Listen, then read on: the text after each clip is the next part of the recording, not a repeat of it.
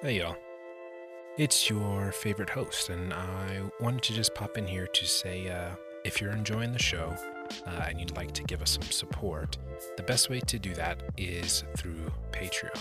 Uh, I've launched the Patreon with a couple of tiers. There's a $3 tier which gives you access to the Discord, and you come hang out with uh, me and the other friends inside of that, uh, and just kind of talk the show, talk a bunch of different nerd stuff.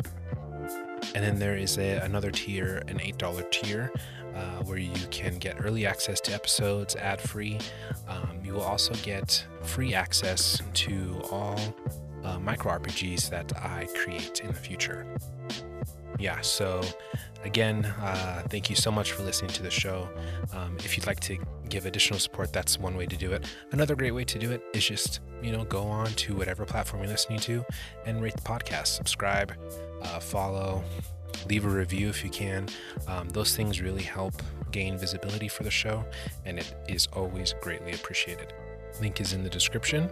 Thank you so much, and back to the episode.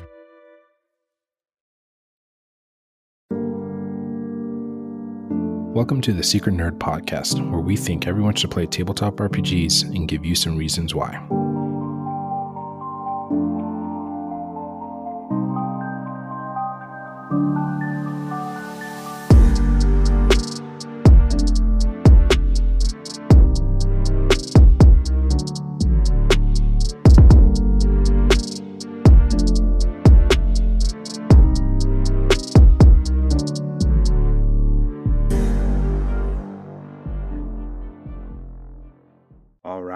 Today's episode, I have a very cool guest. Um, this is the gentleman who is the CEO of Magpie Games, creators of such games as Root, Masks, and of course, um, the latest release that just had an amazing Kickstarter, uh, the Avatar Last Airbender. If you'd like to go ahead and introduce yourself.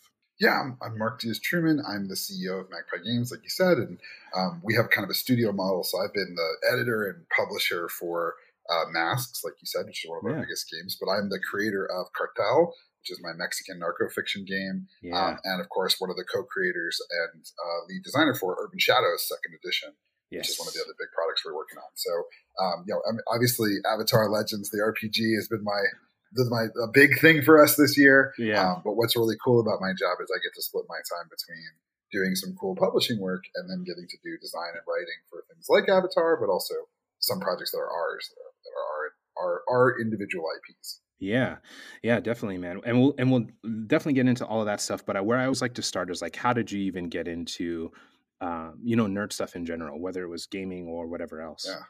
Well, my father's a mechanical engineer, so it was kind of I was that's hereditary, I guess. Yeah. For me, I think I think uh, Quinn Murphy said it was hereditary, and I was like, that's the right word for me too. Mhm. I remember watching old episodes of Star Trek when I was a kid, and Yeah. uh, and ironically, my dad wasn't a gamer, right? Like Okay. there wasn't it wasn't gaming when he grew up. He grew up in Tuba City, Arizona, which Yeah. is on the Navajo reservation. So Okay. there wasn't a lot of like D and D necessarily when Yeah. he was growing up.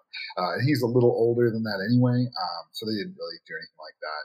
Um, but when uh, I was a kid, there was just like a lot of science and math and nerd stuff. And at that time in the 80s, like those things had a really heavy alliance, right? Yeah. like you were a nerd because you did nerd stuff and you didn't do cool stuff. And so if you, I, I remember getting like kind of picked on for having comic books, which Yeah. now just seems ludicrous, right? That you would be humiliated for liking Spider Man, Yeah. a brand so big everyone loves it, right? Yep. Um, absolutely. But that was totally, totally my life in the 80s and 90s here in New Mexico, especially, which I joke is always like 10 years behind. Yeah. else, right? Right. Yeah. Um, but when I was uh, in Boy Scouts, actually, I think I had a friend who got a copy of uh, probably Advanced Dungeons and Dragons Second Edition. I guess was Mhm. probably probably where it was, and Okay. so I became the game master for that, and we didn't really know what we were doing at all, and, and just kind of hacked our way through it. yeah. Um, and and but it actually was later, I think, that I actually got set on the path that that led to me doing this stuff, which is in the late '90s. Uh, after you know, probably in high school, I stopped playing nerd games or whatever. Yeah. But I was also a theater kid. yeah. Okay. So the other big, the other big like thrust of gaming, right, is Yeah. like is like it's nerd science nerds and theater kids are like two Yeah. of the big trunks. Um, so I fell in as a sophomore with these like super cool seniors who were playing Mage: The Awakening Okay. and this idea that games could be like for adults. Like Yeah. that, that, like that is a game about like philosophy and shit. Like that Okay. was, and, and they were older than me. They were so cool, Yeah. right? And so like I got to hang out with them for their senior year and play mage and play, you know, vampire and stuff. And uh, and that really I think set me on this course of like games being more than just like a thing you do with your friends, but maybe art. Yeah. Maybe art. Yeah.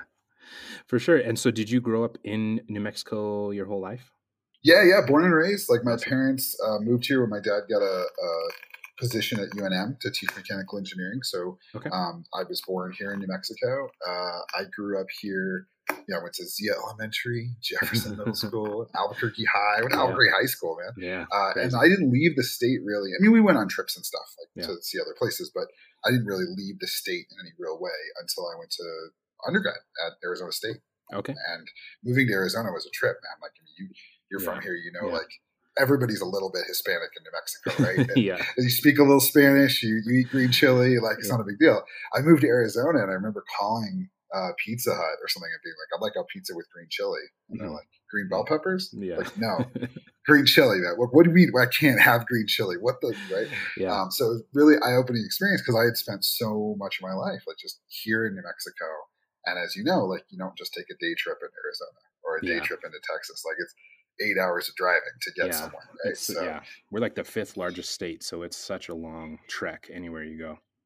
exactly, yeah. So so I grew up here and uh, really had a cool experience. I think as a as a person of color because this is not a white dominated state the way like say Arizona is, right? Like Right. Mhm. Arizona is like white, where like I was, I had to, I, for the first time in my life when I moved to Arizona, I really understood like white people anger, like anger about people crossing a border, Mhm. anger about like people taking your resources. Like there's conflicts in New Mexico, Yeah. but they're more like conflicts about the division of things, right? Right. Than whether one side has the right to exist. Yeah. it's like the difference, right? When Yeah. I moved to Arizona. Yeah, I think I mean for sure, you know, you see a lot of that um just even like now, I mean we're dealing with like real ID and stuff like that over the past, you know, 5 or or so years. Um but I think a lot of that came from that Arizona because they were just like Yeah.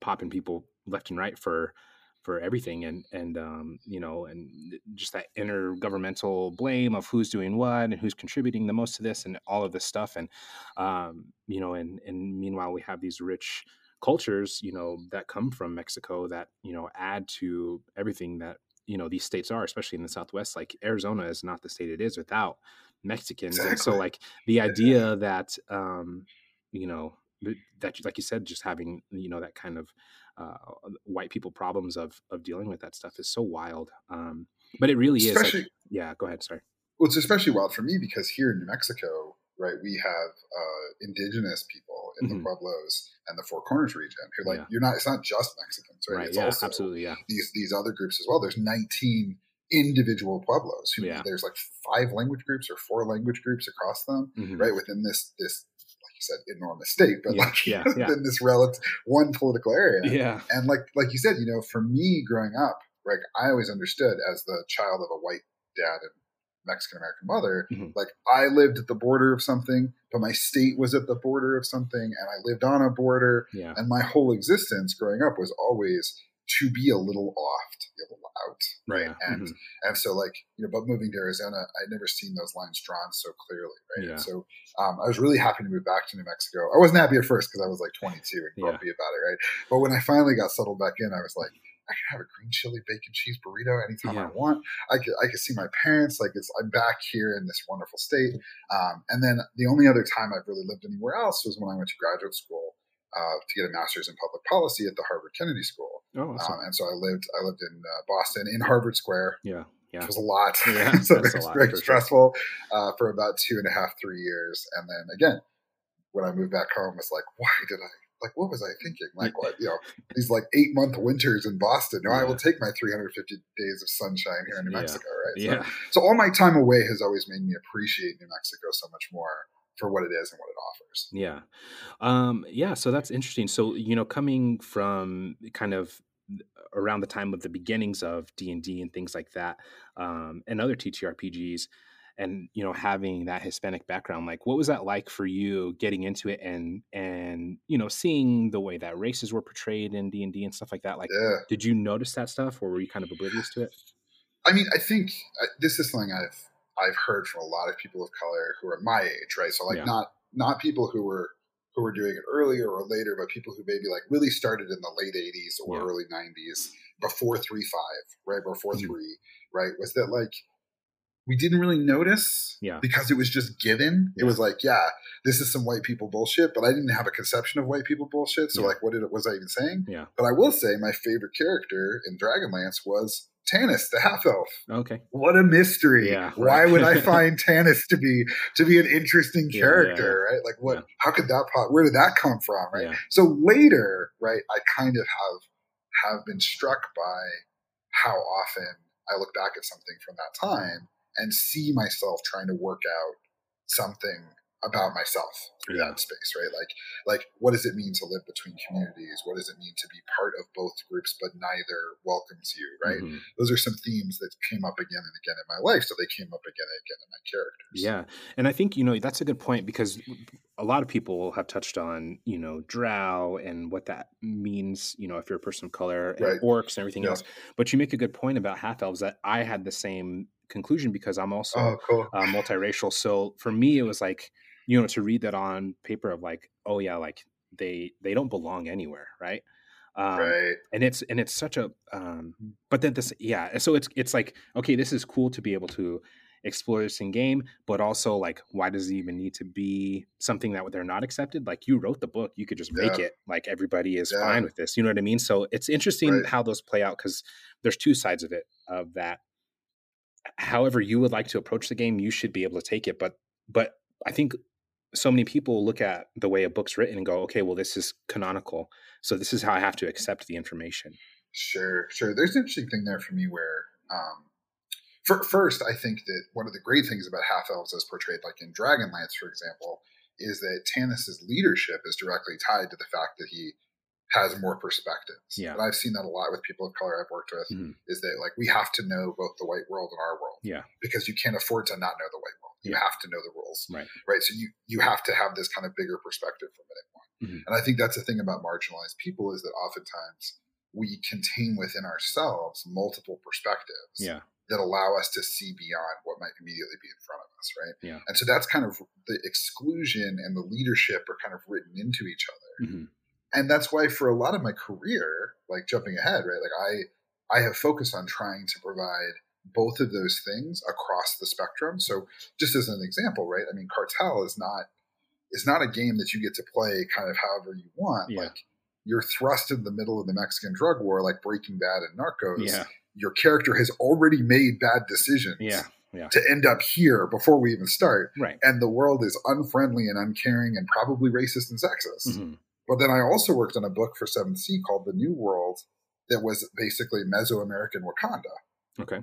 In which we reimagined all these societies, the Aztec, the Maya, the Incans, as, you know, like heroic or to some degree heroic societies Yeah. on par with the European nations of 7th Sea. Gotcha. And in those, they're they're not idyllic, they have problems, but they're they're beautiful, right? Yeah, and they're yeah. supposed to be Mhm. beautiful the way Wakanda is beautiful. Yeah. And so i often joke that what I want from people of color is The Wire and Wakanda, Yeah. both. Like if we just tell one side of that story, just the happy, upbeat, you can be anything. Yeah. Aren't we denying our own experiences? Right, but if we yeah. just tell the sad shit, like how are we supposed to imagine a better future? Yeah. So it's like being caught with both of those, and then maybe with something like D and D, you should you should just be intentional Yeah. about what you decide you're playing, Yeah. right, and not have it be just one thing. Right.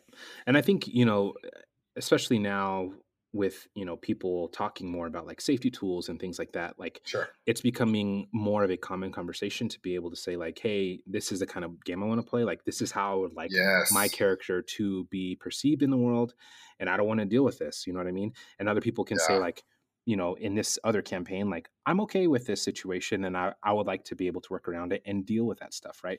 Um, you know, Yeah. I think The Witcher is one of those games where it's like if you're playing The Witcher Oh, yeah. RPG, like and you are playing a non-human, you're you're gonna deal with some really racist stuff, right?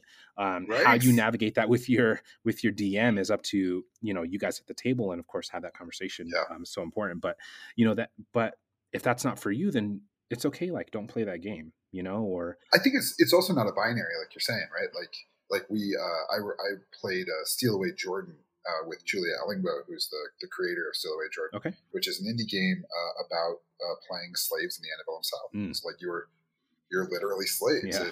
Uh, one of the one of the one of the procedures of the game is that you make your character and the GM names you. oh wow, He looks at you and says, "Ah, you look like a gem. yeah, Okay, you look like an old Bob, right? Yeah. And it's like the most demeaning, humiliating Yeah, thing is like sure. I didn't even get to name my character, but it's so true to it. It puts you in the right mindset, right? And so I was really nervous about playing this game with Julia, right? Because I'm like, wow, this is like she's the creator. Mhm. I'm not black. Yeah. This is definitely like outside my experience. When I sat down, she was just like, before we start, no one today will use the N word. Yeah. I'm not going to use the N word. We're not going to say it. Yeah. That's not a thing. Yeah. Here are the things we are going to walk through and portray. Mhm. And I was just like, oh, of course. Yeah. Like, I don't, we're not signing on for every last worst thing that Right. ever happened. yeah, yeah, We're saying our story is going to be an FX story. It's not going to be an HBO Max, like, hmm you know, sex and porn and Yeah. drugs and guns and Yeah. death, right? It's going to be like an FX story like Breaking Bad, where it's like, there's some language and, Mhm. and yes, there's some violence, but it's maybe off screen. Yeah. And that's our, the, we decide our comfort level with Yeah. that story. And there's nothing about, about the, the safety tools like you're talking about help to facilitate that from racism or no racism Yeah. to like racism, but no slurs. yeah, Let's just talk about structures and power. And then I can X card it if it gets to be too much for me. yeah. And that's a better environment for everybody.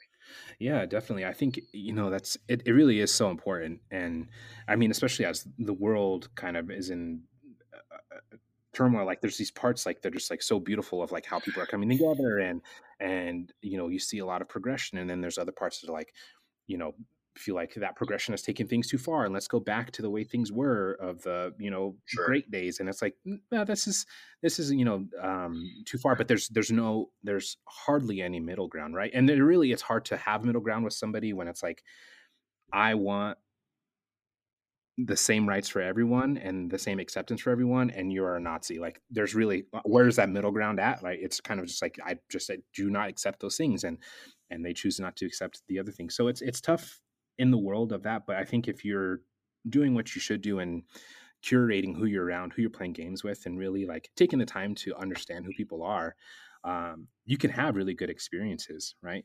Um, Yeah. and and I mean, a lot of the games that we publish are games for, you know, we, we jokingly say like for adults, Yeah. right? Because at some level, it's like, look, if you're sitting down to play Cartel, Mhm. I yeah, mean, if you're 17, or more power to you, man, if you're willing to do the work, Yeah. right? But like, this is not a game that's a popcorn and beer game Yeah. of like killing things with your friends. This is a game where like, this is going to be an intense experience. We have got to have safety tools for that experience, and we have to have the right people at the table. yeah, And so for me as a designer, I don't worry too much about like, like you know, if a Nazi wants to play my game, I mean, knock yourself out. I guess. Yeah. Gonna- hopefully, the, like, like, good luck, Yeah. buddy. I don't know. Like, don't know you'll have to treat gonna get out of Mexicans like people. Yeah, So yeah, yeah, I don't know what you're going to get out of it, right? I don't. I don't really go for much virtue signaling around. You know, fascists can't play my game Right, it's like I don't care what fascists do.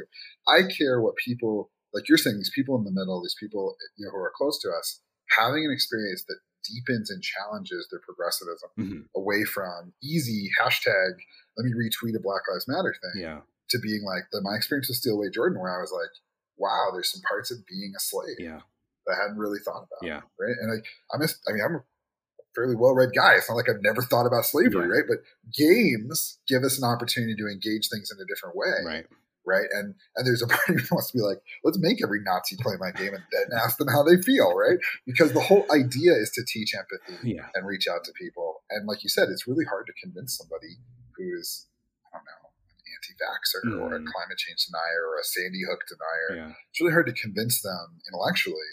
But maybe we can move them emotionally and get them to see things differently. yeah, And maybe games is a part of that. Maybe one of the reasons I think the way I think is I spent my whole freaking life pretending to be other people yeah, right? yeah.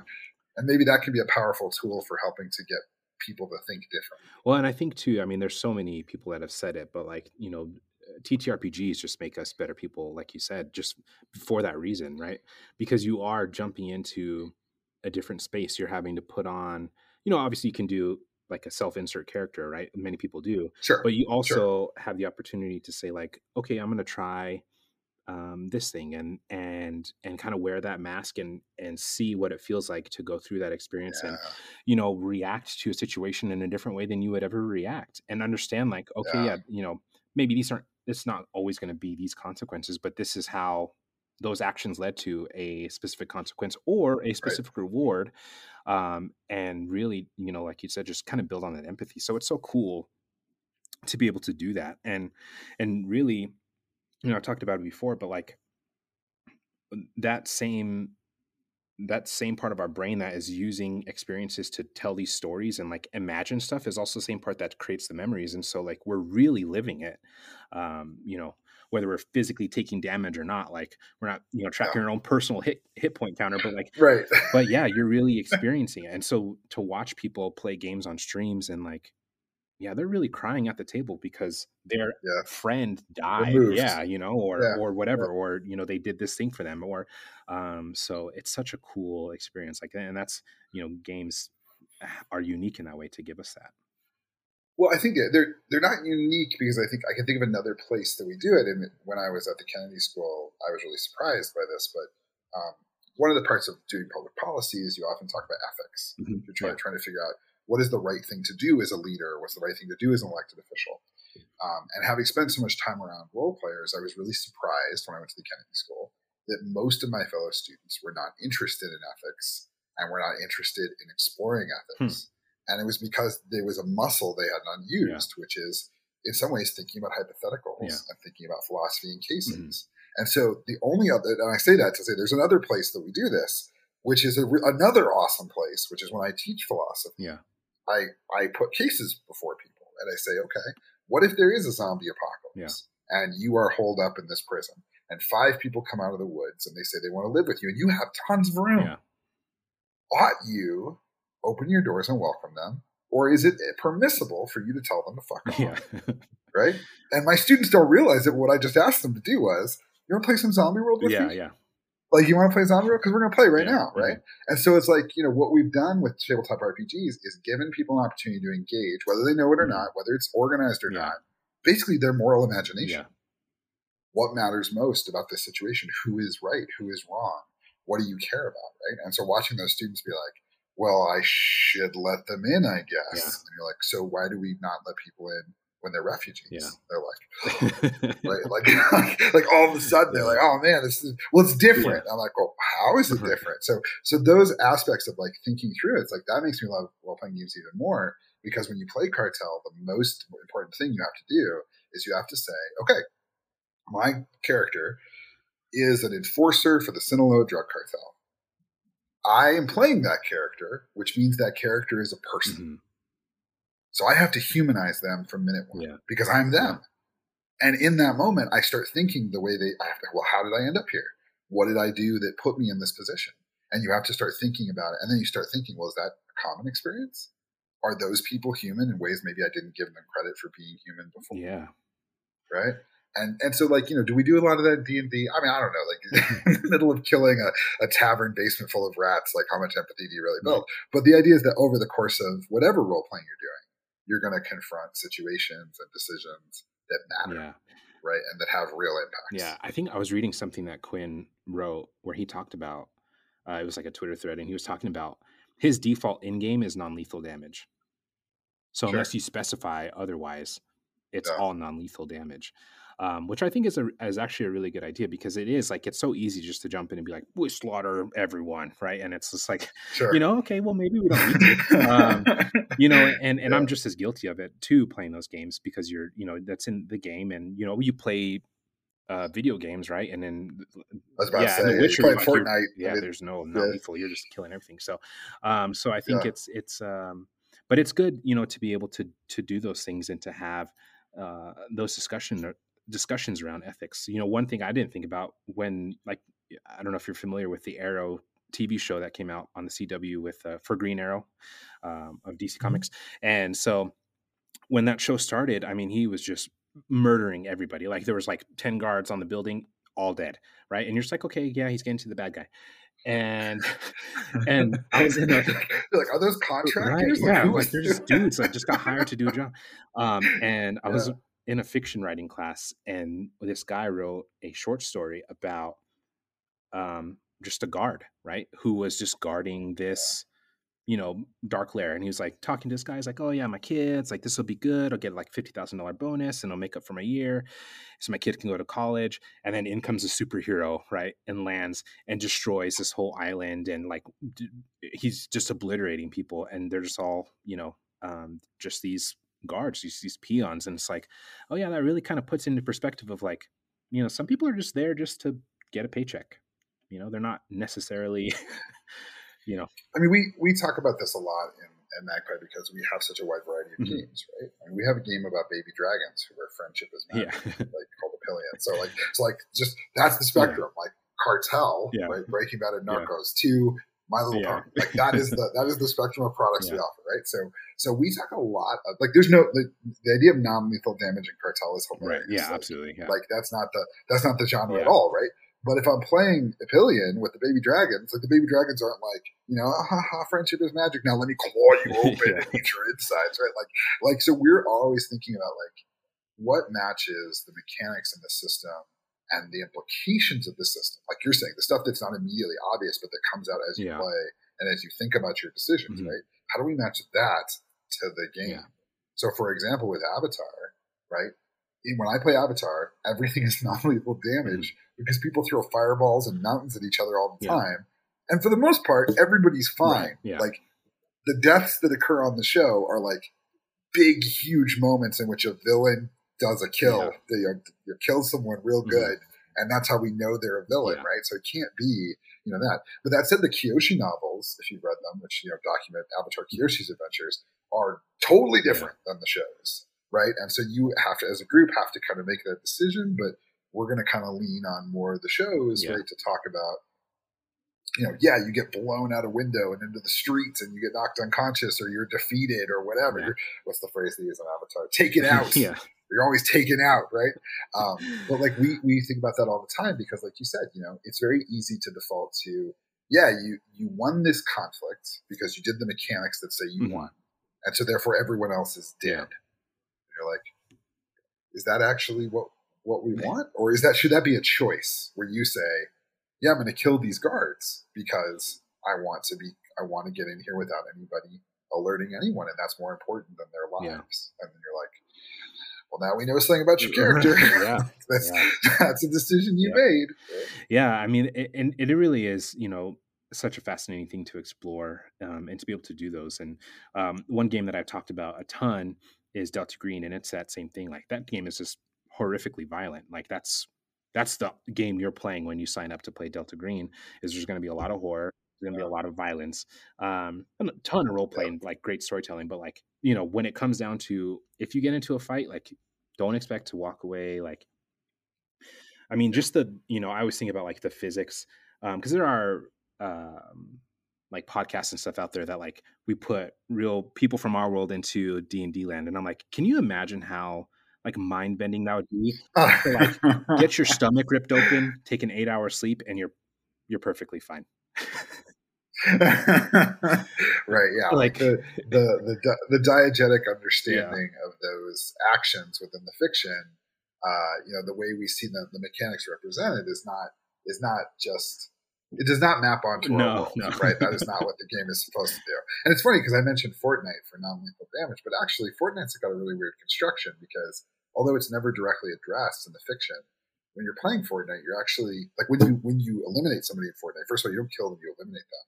They yeah. uh, there's like a little animation of them being like deconstructed as a digital object, yeah.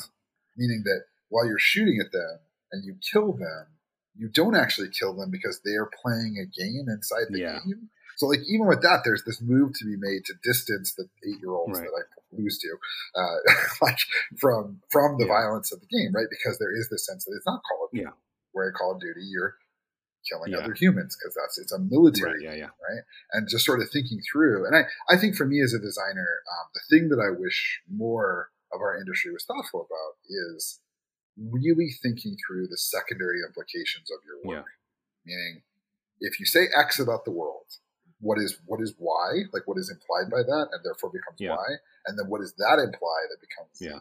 Mm-hmm. right? So, for example, in Epyllion, you have all these different kinds of moon magic you mm-hmm. can do. Um, and and moon magic for baby dragons is how you usually solve problems. So you, you get to the end of an adventure, little moon magic will wrap it up with a bow and get mm-hmm. it done because it's supposed to be episodic. Yeah. But as you get older, as you level up, you lose access to your moons. Oh, okay. But you get stronger in your magic. Yeah. And so the implication of that system is older dragons can do fewer things but do them yeah. better. That's a very intentional implication on Marissa Kelly's part, the mm-hmm. author, because that's for her what becoming an adult is like. You lose your potential, mm-hmm. you cease to have potential, yeah. and now you are you are the real. You are the thing you decided to invest time and energy into yeah. doing, right? And there's a sadness to yeah. that. That baby dragons are so filled with opportunity, and adult dragons don't need their friends as much, can do much more mm-hmm. on their own, or are much more powerful on their own, but can do fewer things. Yeah, right? Like that. And that's not directly like you know that's not what the game's about necessarily, but it is there and it's part of the game's overall life and cycle. Yeah, no, that's really cool. I think um, it, it is important to look at that stuff and really pay attention to those things.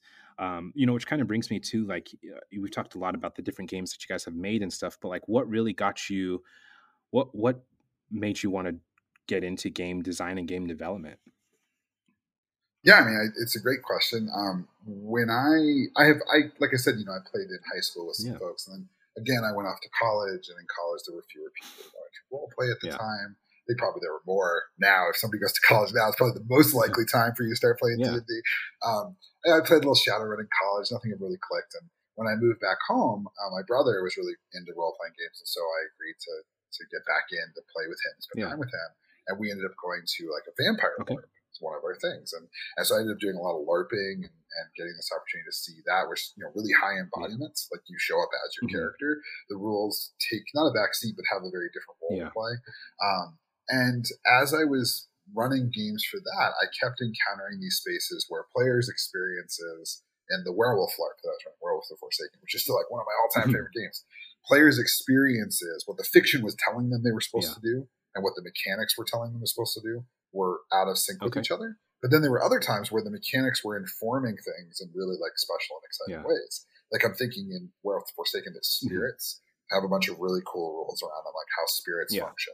Which there's like a there's like a physical world and a spirit world in Werewolf, and the spirit world's a reflection of this world. And how you cross over is really cool, and the spirits that live on the other side are really cool. And like, there's all this stuff that's like really mm-hmm. working, and then there's some stuff that's not working. It's like the the players are attempting to do things and they just don't work at all. Like the mechanics just don't support yeah. them.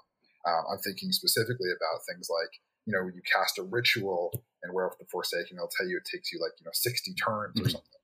And I'm like, but why would you cast a ritual in the middle of a combat if it takes 60 turns? Combat takes like yeah. eight turns. So that doesn't add up, right? Like what is, ha- what's supposed to be, ha- is this saying you can't do it in combat? Why don't you just say you can't do yeah. it in combat? Right. And so you know, when we started working on some of these problems at the same time, um, I had a, a, friend, Jess Hennig, who actually worked for White Wolf. I didn't really understand that at the time, but I met through yeah. some LARPs. Um, say, you know, hey, you know, I know you you're looking for some games that connect fiction and mechanics more more solidly. You should check out this game by John Wick called Houses of the Blooded. Okay. And so he sent me a copy of Houses of the Blooded, and I was just blown away. Like one of the very first things is you have six stats, which are, you know, uh, they're not they're not like strength, uh, you know, dexterity. They're like courage, prowess, mm-hmm. beauty, right? And I was immediately like, that's really cool. Like we don't have to physically represent your yeah. character. We could narratively represent yeah. your character. But then the thing that like punched me right in the nose is when you make a character, you pick one of those stats and you declare it to be your character's mm. weakness. Mm. They don't just have a zero in that stat. They fail anytime they. Oh wow! So Vizzini, right, for example, as a character from The Princess mm-hmm. Bride, his weakness is prowess. He cannot win a fight. If you get in a fight with Vizzini, yeah. you win, even if you're sucky at being in a fight, right? But Fezzik, his cleverness or his cunning is his weakness. He just loses any mental yeah. conflicts, right? It's just not going to happen, right? And so it's like this idea that your you could choose for your character like a fatal mm-hmm. flaw. Mm-hmm. I was just like, like God blew my mind. So so what I did was I started to say, okay, well let me start to gobble up these indie games with all their cool ideas and bring them into my werewolf LARP and try them and, and, and see how things went, which is ultimately where our company's name came from. Because I had a friend at the time who said, You're like a gaming magpie, like collecting all the shinies from different That's places. Awesome. And I was like, so when we started our company, I was like, you know, we should call Magpie yeah. Games because we love yeah. the shinies. Like we love finding cool ideas and bringing them back yeah. to the nest. Um, and so then when uh, there was a game jam, uh, there used to be uh, pretty, I, don't know if it's still happening, uh, called Game Chef, in which it was like supposed to be like Iron Chef, okay. give you some ingredients, and then you like mix them together to make a game. And one of the ingredients was Shakespeare, and I was an English major in college, so I was like, I can yeah. do this. It's a three thousand word draft. That's cool. And ended up writing a game called The Play's the Thing, in which you played Shakespearean actors who were basically arguing about the script with the director. so you can say, I know that I, Hamlet, am not supposed to kill the king, but I kind of think I should just kill him. It doesn't make any sense. Like, why don't I just kill him and yeah. be done with it? And so when you win your dice rolls, you get to change the script, and then we find out what happens from there. Like the director's like, the writers like furiously changing the script. And I got that from when I went to the Globe Theater. And apparently that's what would happen. Like the actors would like argue with Shakespeare about how the play should go. And sometimes he would change it at the last minute and like make additions and subtractions. So that, that was a super fun kind of different approach to games. It's like rather than be like, does my character succeed or fail? It's mm-hmm. does my character convince the author to change the story that I am in? Right? And that was a really cool experience that kind of crossed me over from hacking stuff to making my own thing. That's awesome. Yeah. So, and you know, I guess when it came to like starting the company, like, were you just doing it on the side until you knew it was going to be successful, or? Oh, I mean, is it successful? There are times where I'm just like, what did we do? What did we build? What yeah. is this thing? Right? Like, all jokes aside, it's amazing to raise a ton of money, but you know, this is not the first time I've been part of something that's raised a yeah. ton of money, and it's it's not always a, it's not always clear sailing. Yeah, yeah, for sure. There is, as the infamous uh, poet Mr. Smalls once said, with an increase in, in money and funds shall always incur an increase in problems, right? Like you know, uh, but I think uh, what we did was my partner Marissa and I wanted to really make comic books. We were like, we love comics, let's make a comic book, and it was so mm-hmm. hard to make a comic book that we were like, we'll do something easier easier. yeah, my yeah, the audio. easier called making a role playing yeah. game, which at the time we just didn't understand how hard it was, so we just threw ourselves into it. And so she did all the art for the plays, the thing, and we took it to That's Kickstarter. Awesome. We actually flew out to Gen Con using my Frequent Flyer Miles. I'd never really been to a convention before. So I walked into Gen Con and saw like 70,000 white people. Like, yeah.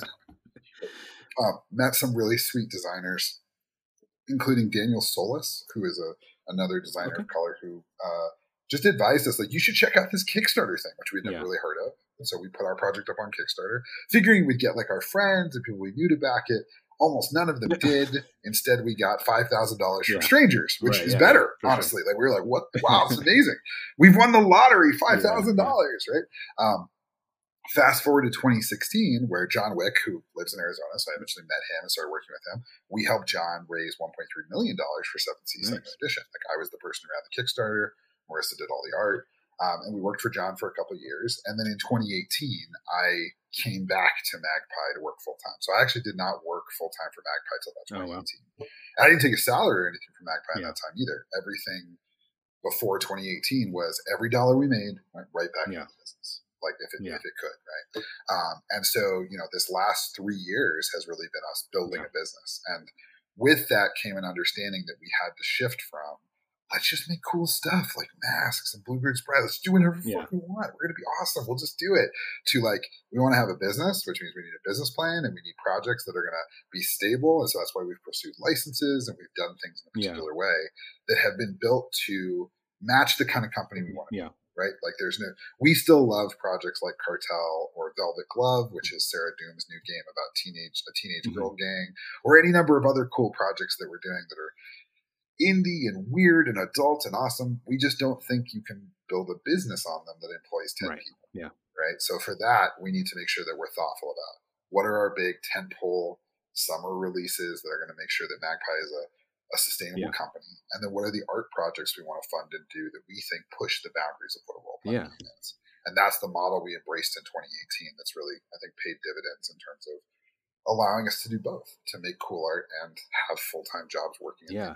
well for sure and i know like definitely before i even knew it was a magpie game like i've heard of masks and stuff and i think now especially you know uh, for all the bad things that covid has done for the world um, it also really put people right in a place where it's like well i don't have any other thing to do, right, other than work and and have a hobby. and so, um, and my hobby is pretty much at home. So it's like if you're not playing video games, like now there's a ton of people who were playing um, TTRPGs at home, right? Who are like, well, let's play online together. Let's you know put our games yeah. out there. Let's do streams. Let's do podcasts, etc. So all of that's a little bit inundated with it, but it's cool to see like there's so much content. So if you're out there looking for content, it's like, well, I can find whatever I'm looking for really if I go look hard enough because there's somebody creating sure. it now.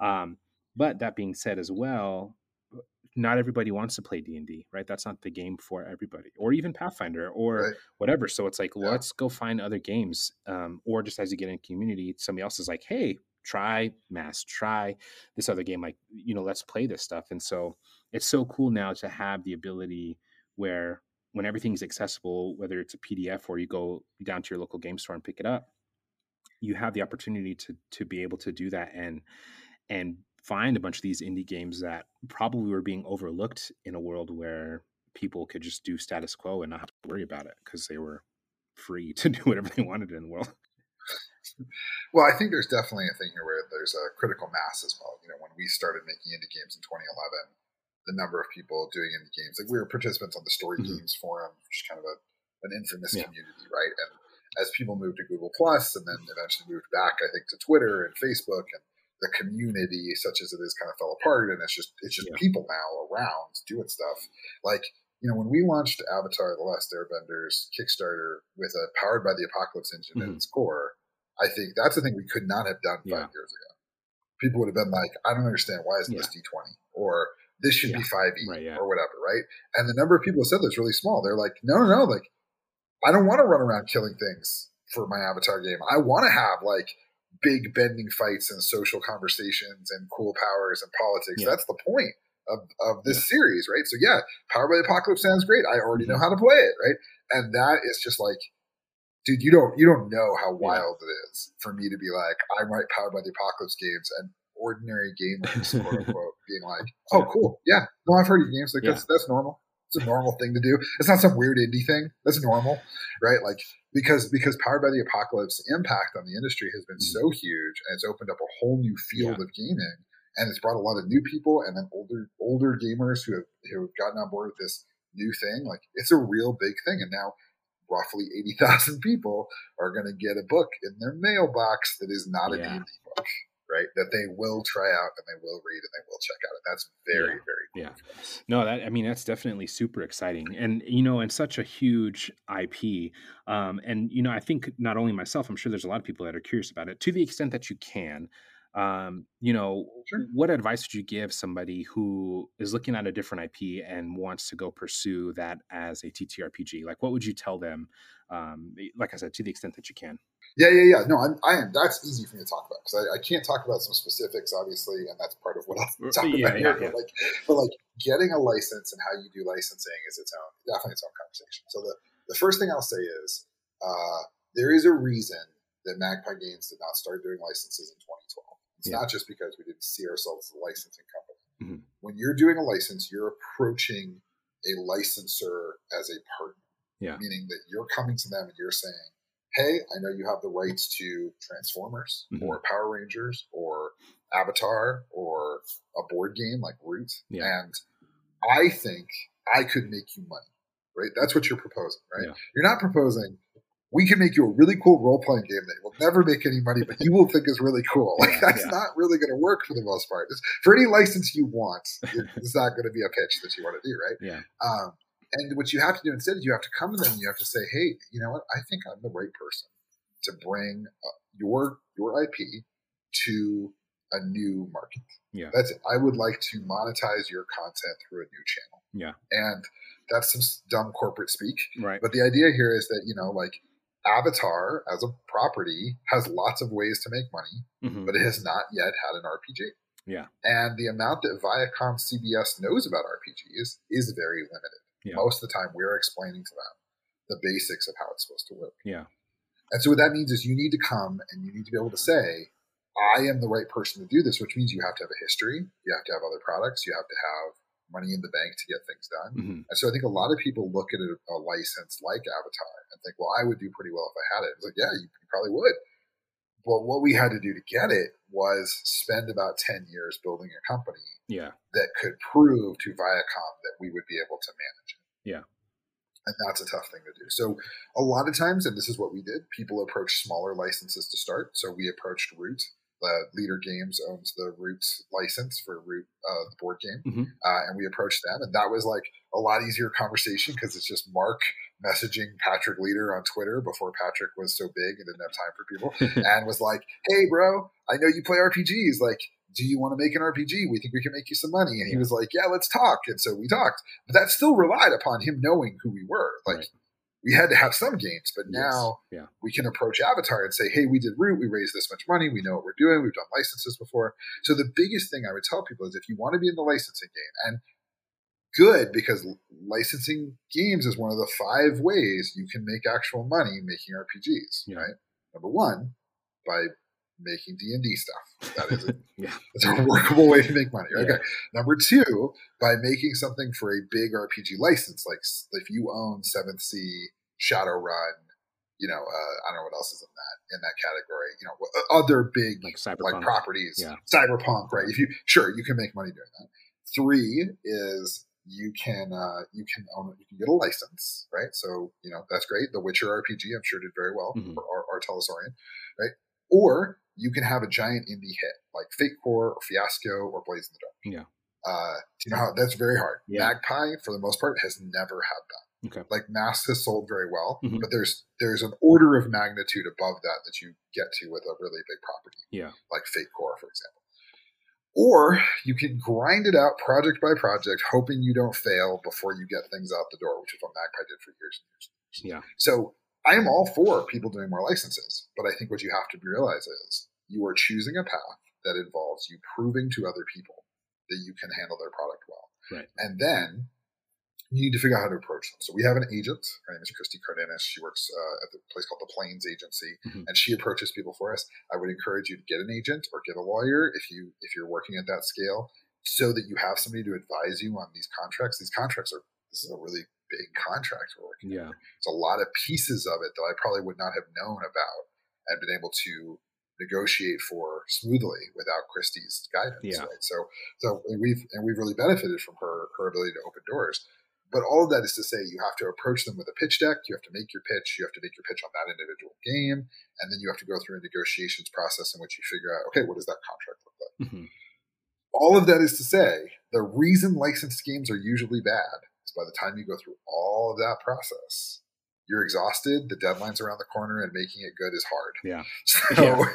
so like, like when you choose licenses is the thing you do. You understand you are taking on an extremely difficult challenge with not enough time and not enough resources Mhm. to make something great that's going to last. When at least some part of you knows some portion of people are buying it for the license and not for your game. Right.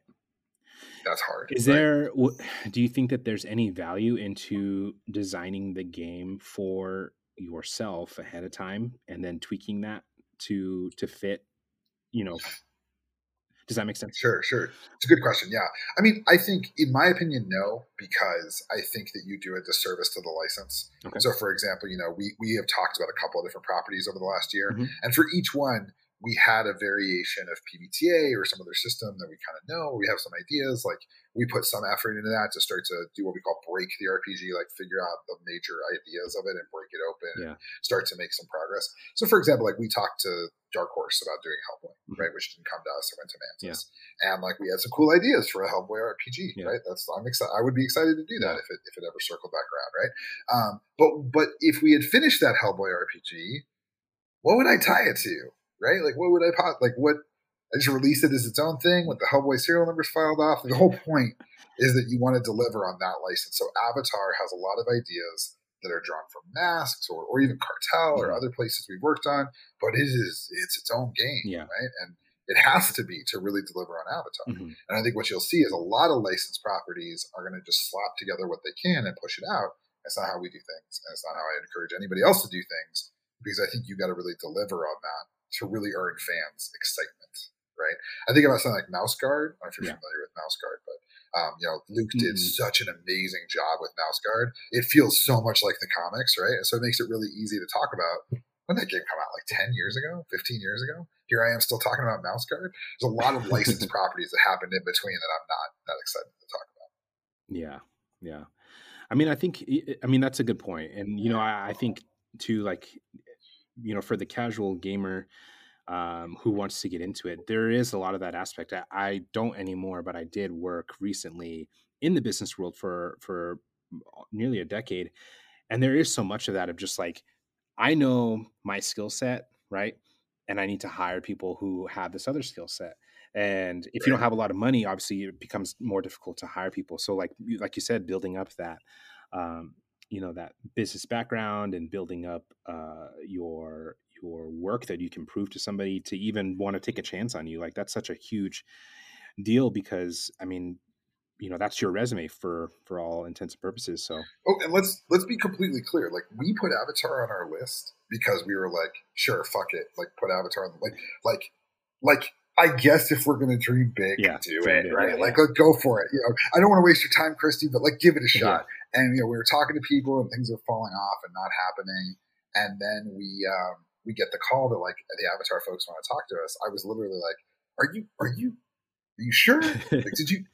like you're sure about like you're not fucking like that's real, yeah, yeah. right? Even the day we signed the contract, I was like, did that just happen? right? Like, you know, like with Root, I was like, cool, we went through the process, did things like any other business deal, yeah. right? But this one, you know, to your point, like it is the dream. It is amazing. It is fantastic and we felt incredibly lucky yeah. that, that they believed in us that we could do this. Um, and and that it, it, may seem obvious in retrospect, like oh, you raised ten million dollars. Of course they believe. Nobody knew that, yeah, right? Yeah. Nobody believed that, right? So so like what happens, I think, with licenses is you are stepping up to the plate to try to earn that, like you said, earn that relationship. Mm-hmm. And that's why I would say the number one thing you can do is just design more games. Yeah. Like the reason we're able to design the Avatar RPG quickly and well is it's our like 15th game as a company. Yeah. Right. So so just design, design, design, design. Just keep at it, and don't just design small stuff. That's it's a mistake I see a lot of younger designers making. Is like they're generating small stuff that sells and makes some progress, but like the real money in RPGs, as much as there is real money, mm. is in books, like full books and full systems. Yeah. And the work that it takes to do full books and full systems is different. Mm-hmm. So I would encourage people to design whole games, yeah. sell them, learn from them, and then pursue a license once you have a sense of what what your process looks like, what you care about, what you think you can do well. Yeah. Right. And that's that's where I would go with it. And we're and just for anybody listening at this point, uh, like if somebody if if somebody wants to reach out to me or to anybody else on the Magpie Games team, we're always happy to talk about you know success. We we often joke within the industry that our greatest enemy is like television, not like each other. Yeah. like if you're if I if somebody's playing your role playing game, they're much more likely to eventually play mine yeah. than if they're watching TV and not playing games yeah, at all, exactly. right? So yeah. so our success is almost always linked. The success of D and D is usually good for us. The success of Avatar is usually good for other people. It just gets more people playing games, right? And twenty thousand of the Avatar backers are new to Kickstarter. Yeah. Well, I, there's no way this is the only Kickstarter they've Yeah, for sure. And I think you know too you'd look at Stranger Things and Critical Role and the timing of those two together making D&D and you're right like there are so many new entries into TTRPGs now um, that just weren't playing before because uh, for whatever reason, right? Like it, you know, that's too nerdy for them to go down that path, or or they just were never exposed to it, or didn't really understand what it was, or satanic panic, or whatever it is. Like all these right. other things that go into you know how do we get here? Um, you know it, it, just it's opened up the doors for a lot of stuff and it made it you know a big big big thing so. Well and it's for us you know i know that you know avatar the avatar rpg can be intimidating because you look at it and you think like oh god how can i compete with that? And and that's how i would feel yeah. as a new designer. I would look at that and be like wow that's incredible. I could never do that or whatever. Yeah. and what i would say is that sort of like you know what we want is to have Avatar be the gateway drug that gets people doing all this stuff, yeah. right? That gets them like, you know, they get their kid playing Avatar, and then four years later they're playing, you know, Call of Cthulhu yeah. or Shadowrun or whatever weird indie thing we're doing, yeah. right? And the more that we can show them that it's not all D and D, mm-hmm. that it is actually um, that our industry is beautiful and diverse and different, yeah. the more that we can get people to stay, yeah, right, and say, oh, I didn't like D and D, but I love Call of Cthulhu or whatever, right, and like find their space, and that just makes our hobby better, right, and so we are very much fans of bringing in new people And again, like so much of this, if you had told me one fourth of our backers would be new, man, I wouldn't have believed. Yeah. That is so that's so wild, right? Uh, and just every one of those people who sticks around and backs another RPG, we're just we're just thrilled, Yeah. like thrilled, right? And and so yeah, like I think our main goal for the next ten years, uh, considering this is like kind of our ten year anniversary this Yeah. this this year, right? Like Congratulations. although we weren't full time, Yeah, yeah, like so ten years, right? Here we are, capping ten years of this awesome project. Is like my next ten years. I really want us to build more spaces where people can participate with games. We have an awesome Discord managed by our community manager, where folks talk about game design. We do game design panels, like when we talk about how to make games. Uh, you can find that on our website. Um, we have more opportunities than ever to show people games that aren't D and D and are doing different things than D and D. And like over the next ten years, I'm really hopeful that we introduce a bunch of new ideas to the conversation that give folks space to design and work that didn't exist before. Yeah. And that's our main goal, Yeah. right? Is to really, you know, take that industry from what you and I knew Yeah. probably in like the 80s and 90s as being like almost 100% D and D, and that's Yeah, it, right? To now this big, beautiful bouquet of weird flowers that lets people do so many different Yeah. things. Yeah, yeah, that's awesome. Um, I am curious too, you know, because it is such a big venture and and obviously, you know, you guys being kind of an indie developer, um, and then an indie developer, you know, that's managed by POCs, like, you know, was that did that play at all like into, you know, maybe um the fear of going out and trying it or or into um getting the project itself? Like, you know, because there are so eh, even in the TTRPG space now, like as much as it's growing, there's it's still vastly majority white. Yeah. Um, and I think that there's a Yeah. lot of uh, POCs who benefit from stories of of success of other POCs and seeing like you know that representation of like you know w- we got here, we can do this. So um, you know, to that end, like how much did that play a role? And and you know, do you have any advice there for other POCs as well?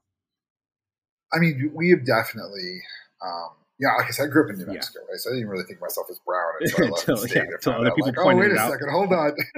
yeah. You are not like us, like, yeah. Yeah, right, exactly. Yeah. Especially when I lived in Boston. Oh, I was yeah. like, holy shit, Mexican is a is a food aisle? Yeah. Mexican? is the food aisle? Right? Yeah. Um, no, I mean like I I have found that um, the number one obstacle for women and people of color marginalized folks in Mhm. general in the space is that real opportunities, the opportunity to be a lead designer or get a full time job or really be taken seriously, they're just kind of always discounted. Yeah. So if you look down the staff of, of most tabletop RPG publishers, it's white dudes, maybe white women, Mhm. and they have freelancers who have that stuff, like, who are, who are people of color Yeah. or queer folks or whatever. But those folks just kind of never manage to make it through the door, Right. right? They never get to that second level. It's not saying they, that, that for every company this is true. It's definitely not true for some of them. But what we prioritized from minute one, from Marissa and I, was that um, diversity would not end with Yeah. us. That was kind of the motto, right? Like we are going to find and nurture diverse talent across the industry. So something like 90% plus of our staff is from a marginalized community. Okay. Yeah. Right? And that's probably unheard of in the tabletop RPG For the most part, right?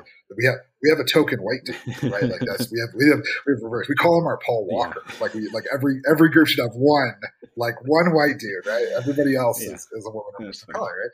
And and that's to say that like it's not that we ever said, well, we, we can only have one white. Yeah. What we said was we're going to find the people that other people are not hiring because they're they're overlooking their value.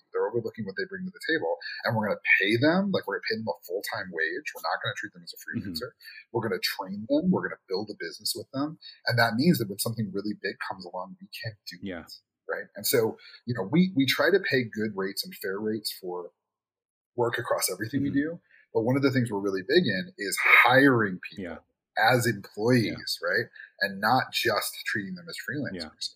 So what I would say is for women and people of color and queer folks and other marginalized people that are that are listening to this, it's like, look, I'm not going to say you can't go through the existing system. Yeah.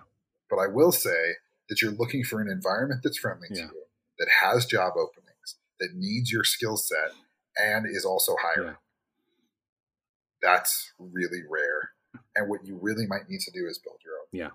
and that there are so many opportunities now to do that. It's not for everybody. Mm-hmm. Like you have to have an entrepreneurial spirit and tolerance for risk. But with Kickstarter, with DriveThru, with the uh, tools you have access to, with the design tools you have access to, there is more opportunity than ever for us to build our own Yeah. things. And I see that very much as you know being passionate about mentorship and sharing of resources for marginalized people being empowered. Yeah. And I've gone a long way away from giving people rounds of applause for having a black superhero on the cover of their book yeah. to asking who owns it, who owns the rights, who gets to control the money, right? Because those are the things that I think are required for actual change. Yeah. Um, and so, you know, for us as as women and people of color running this thing, like, yeah, we've had times where it's an obstacle, times where it's really difficult, times where white publishers have treated us and reacted to us in a certain way. I think because of some underlying mm-hmm. biases and, and racism. Yeah. Um, but ironically, Viacom is actually the opposite. Yeah. They actually love that we're a diverse team. They have a lot of diversity and inclusion programs. Mm-hmm. And I think you will find there are a lot of licensors right now who are looking at something like Avatar and saying, we cannot give this to seven white mm-hmm. dudes because that's going to be a PR problem down the road. And we need somebody who has a real relationship with Asian and indigenous communities, which yeah. we do. Right. And so, so I think if you go out there and you look at a license and you say, I want the, you know, this, this license that I speaks to me and is, and I'm passionate about the chances that that license would not prefer you to mm-hmm. be a diverse community is actually pretty yeah. low right so so i think there's a, this is the time right this is the time where we as as a, as marginalized creators seize the reins of power and like the means of production yeah. as, much, as, much, as we can and make our own companies and do our own thing and produce our own games. This is it, yeah. man. And then we figure out a way to work together to get distribution and that next level stuff. And I think you know it is so important to be intentional. Um, you know, into the motherlands is is uh, yeah. that other uh, big um, POC company, and, and that was the thing. You know, talking to B. Dave Walters was just like, yeah, like we we fully make sure it's not just black POCs, but you know all POCs and and people of different um, sexual orientations and genders and everything else. So that way we catch that stuff and and make a game that's not you know doing our best to make sure we're not hurting people even unintentionally sure. you know what i mean because it's so easy to do um, when you have an internal bias and you just skip stuff because you just think like oh yeah, yeah, that's not my problem like i don't know like i you know i, right. I had a discussion with somebody um, who i I really enjoy and respect and love. And they didn't understand why somebody would use like put their pronouns next to their name. And so me, like a mm. cishet man, had to explain to them like this is why it happens. Um, yeah, yeah, yeah. And so this, yeah, this the thing you should yeah, know about. and it's important. And, and and but it just like that. It was just it was ignorance that if I had been somebody who who could have been more sensitive to that would have been very offended by the way that it came off um you sure. know and and so it's so easy for people who are good people to to just you know misjudge misrepresent misunderstand a lot of that stuff so i think it's it's so good to um you know to have intentionality around that and and make you know do what you can i mean obviously you, you know these companies are only so big right you can only do so much but in terms of hiring and everything else. But I think it's just it's good yeah. to know that there's intentionality there. So. Well, like you said, I think that ultimately what we're looking to do is to grow as a community, right? So, you know, the, the Into the Motherlands crew, I think yeah. is amazing for just they're they're saying like, hey, we do this stream, we'd like to enter the publishing field, and they're working with people who it's not just hey, we're black and we're going to make a black yeah. game and only black people can work on it. It's they're bringing in people like Daniel mm-hmm. yeah, yeah he's he, like, and he's a he's one of our contributors on Avatar. He's a really really cool, really smart mm-hmm. guy who's going to bring a totally different perspective. That's yeah. awesome for them, right? And and like for me, it's sort of like I see two futures. One is one in which we become increasingly mm-hmm. divided, mm-hmm. right? And you know, there's the there's the white LGBTQ people over there, and the straight cis het male yeah, people yeah, of color over here, and the and the white women over here, and the, and you know, like we and we all have our little camps, and we support each other kind of a little bit, but mostly we're just lifting up our own mm-hmm. people. Or we can really get in on this thing together and build a lot more bridges and offer a lot more opportunities and be generous to each other, like you said. Take the time to explain when you get it wrong and build those bridges and have real solidarity. And the thing about that is, I think white companies are very rarely ever going to model solidarity because mm-hmm. they don't yeah. need it. We're the ones that actually yeah. need it, right? And so it means that like Magpie works really hard to mentor new creators and work with new people, and we don't have some litmus test that says we're only going to work with you if you display these marginalizations. Yeah. We're looking for people who are doing awesome yeah. work that we think will benefit from our expertise and offering them money and, and guidance publishing resources And hopefully over the next 10 years, I think you're going to see a lot of those people doing cool design work with us. And then my hope is that some of them at least go off and start their own thing and build their own businesses and show us the next generation of businesses that can do the awesome work that hopefully Magpie has done this last yeah. years. Definitely. That's awesome. And um, if you have a few more minutes, I do have one kind of uh, bigger question for you. Um, just kind sure. of to break a little yeah. bit back to towards game design. Um, so I, have I've noticed a lot that there are a lot of systems now that use a um, like powered by the apocalypse, right, or like a D twenty system. So is do you think that there is any benefit to creating a new game mechanics system? Oh, that, that is a big question. All right, so like the short version of this, and I can give a whole talk on, on game mechanic systems because you probably know this, but Magpie, we've really prided ourselves on doing the game theory and game design work that's going to push forward next generation designs. Mm-hmm. Right? So if you're picking up a copy of Cartel, it's not me taking some old PBTA gear and slapping it into a Mexican narco fiction. It is seven years of work yeah. to build something that is cutting edge and brand new. Right? Mm-hmm. And what we have come to understand is that there's like five or six what we might call design clusters. Okay, so just to give you a short example, like there is a Call of Cthulhu investigative horror design cluster. Yeah, and within that cluster, the relationship between the players, the fiction, and the GM is situated in a particular way. So, mm-hmm. for example, the fiction in an investigative horror game must be at some level fixed before the adventure begins. Yeah. Because if you're discovering it during play, how can you ever solve the mystery? Right. Yeah. Yeah. Okay, cool. So that makes that makes sense. That's yes. Yep, yep. Yeah, cool. Awesome. Good. Cool. All right. Then there is the PBTA cluster, and the PBTA cluster has a different relationship between GM fiction and, and players, namely that we're all discovering it together. Yeah. Those two things are kind of not workable together. Mm-hmm. Like they, you can't just mash them together and call it a day. What you can do though is build something that gives like maybe in one cluster, but like toward the other. So Bluebeard's Bride in in uh, is a PBTA game in yeah. which you play a, a, bride investigator her husband's haunted mansion, mm-hmm. and it has some things that are set. For example, uh, the husband is a monster. Mm-hmm. That's just set in the game. But then there's other things, what you find in each room, that are not set. Yeah. They're open. And so, like, it's drifted toward this cluster, mm-hmm. toward the Call of Cthulhu cluster, but it still firmly lives in the PBTA game. Gotcha. Right? And so, what that means is that there's no taxonomy of games where I will point to a game and be like, 72% Call of Cthulhu, 13% Power by the Apocalypse, 2% Fate. Mm-hmm. I declare it to be stamp Call of Cthulhu. Yeah. It's instead like, hey, there are these design thrusts and relationships that if you're not aware of, you should mash things together. We've all seen that. Mm-hmm. I want to mash PBTA and Fate together. And you're like, this is just a, a peanut butter yeah. sardine sandwich. It's nothing here, right? What what this has to do with you choosing a system is we talk a lot about products, mm-hmm. meaning you know, like there is a game called Cartel, mm-hmm. and then there is a product called Cartel. Yeah. The game called Cartel can be very, very, very good, but if the product doesn't appeal to anybody, doesn't have an audience, does not clearly represent itself, it will not succeed. Yeah.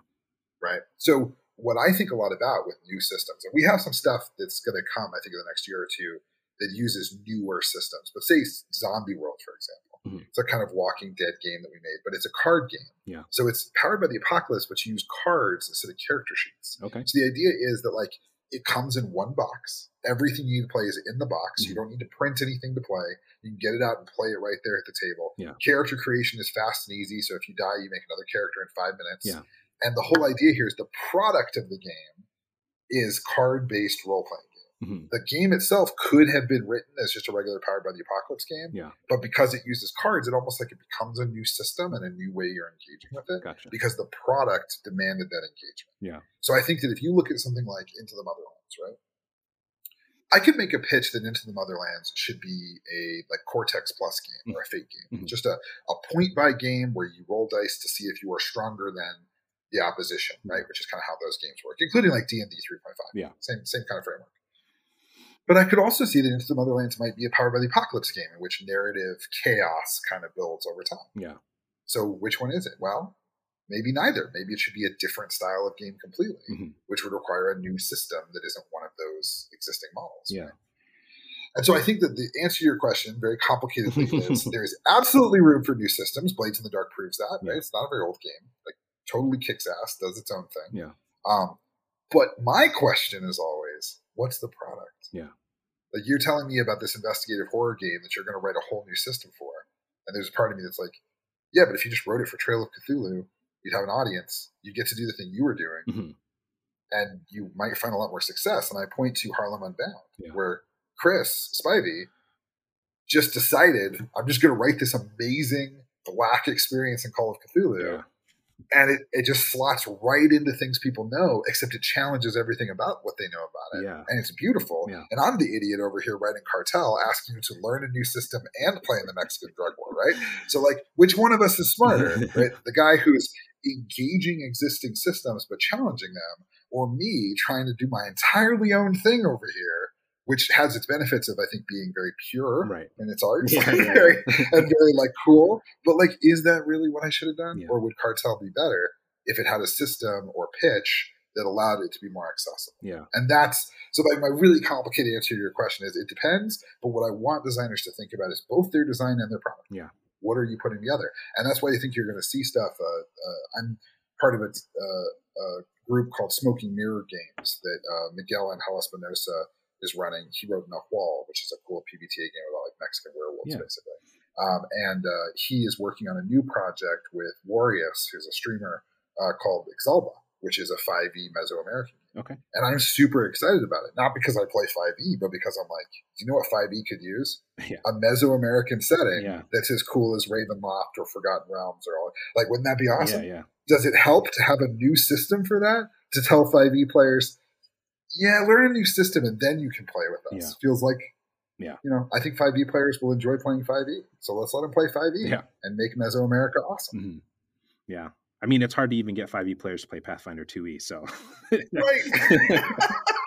right and that's another thing it's like we know that indie people like when i talk to indie people i'm like this game uses vinaigrette resolution and involves eating cheetos between rounds they're like done i've already played weirder shit yeah. But like, yeah, if you're trying to get like for Avatar, we're really lucky Yeah. that so many people were like, "I'll give PBTA a try. Yeah. I've heard of it. Yeah. I've heard good things about it." Again, could we have done that five years ago? Probably not. Yeah, yeah.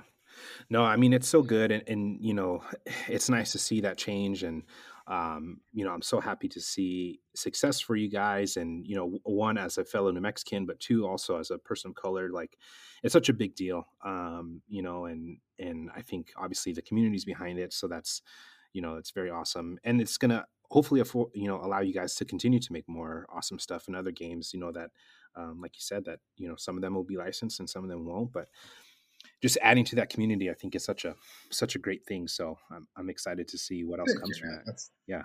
That's really you don't. It genuinely means a lot to us. I mean, I think one of the challenges of dealing with eighty thousand backers is that at some point it becomes this like cacophonous horde Yeah, of people who are just like, "Where's my Pai Sho tile?" and "Why haven't you responded?" and this and that. Not that they're even ungrateful; they're just excited and they're just all yelling, Yeah. right?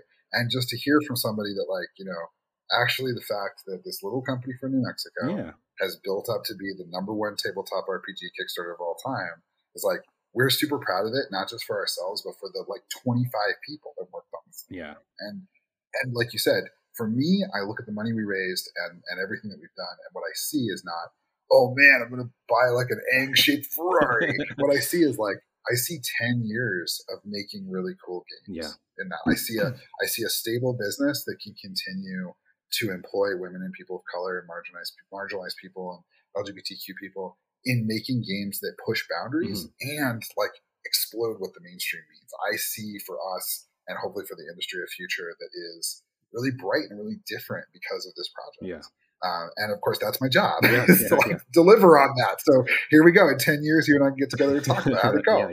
Um, but like right now in this moment, what I want to celebrate is like there were a lot of people who told us as people of color to get in line Mhm. and wait. Yeah. And like your your turn will come. Yeah. And at Magpie we said, yeah, we're, we're not gonna do that. We're gonna we're gonna we're gonna do our own thing. Yeah. And we're gonna find our own way. And and I think that for people of color who have often been told we need to be what twice as good and three times as humble, yeah, like it is it is really wonderful to be able to show the community like it can be done. Yeah. And we want you to do it too. yeah. That's awesome. That's such a good message. And um, yeah, I mean, this whole conversation really happened because my friend Bernardo, you know, knew Marissa or and Sam, and so like, um, and I don't know to what extent he knew you, but it's just like, yeah, you know, talk to Magpie, and they're doing this thing, and um, you know, so it's it's so cool, and you know, thank you so much for taking the time. Like, um, you know, I'm very small podcast, so it's always nice whenever anybody is willing to come talk to me about this stuff. So I really appreciate it. Oh man, I'm so excited to hear that you lived in New Mexico. I was like, every every time I meet somebody from New Mexico in games, I'm like, I'm like, how do we not know? Like, there's not that many people here. How do we not know? So we're gonna have to get together yeah, and play some games. Definitely. Have you come to the office and stuff, and especially once COVID is over, yeah. I'm really excited for Magpie to be able to host more events at our new office and things. Yeah, it'll be great. Definitely, man. Well, awesome. Well, we'll end it there, and um, thank you so much. Thank you too, brother. See you soon. Thank you so much for listening. I hope you enjoyed the show. If you would like to reach out to us, check out the many options on the Anchor app or anchor.fm on your browser. You can also reach us at secretnerdpodcast at gmail.com. Make sure to subscribe to the show, and if you'd like, leave a review to help us grow this thing.